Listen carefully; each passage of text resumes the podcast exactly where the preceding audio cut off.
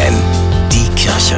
Nachgedacht. In jeder Kirche bei uns in Niedersachsen findet ihr eine ruhige Ecke, in der Kerzen brennen. Und es gibt viele Menschen, die dort herkommen und für jemanden eine Kerze entzünden. Zum Beispiel, weil sie sich um jemanden sorgen oder weil sie um etwas bitten wollen.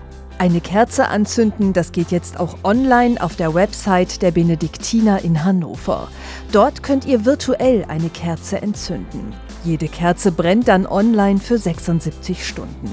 Ihr könnt beobachten, wie die Kerze immer weiter abbrennt, bis sie erlischt. Und wenn ihr wollt, könnt ihr die Kerze auch an die Person verschicken, für die ihr sie entzündet habt. Eine Kerze, die online brennt, eigentlich ja nur ein technischer Vorgang, den jemand programmiert hat, um ein virtuelles Bild auf einem Display zu erzeugen. Und trotzdem hat diese Kerze etwas Tröstliches, etwas, das Menschen Hoffnung und Vertrauen spendet. Sowohl dem, der sie entzündet hat, als auch demjenigen, dem das Licht gilt. Denn es sind die Botschaften, die dahinter stecken.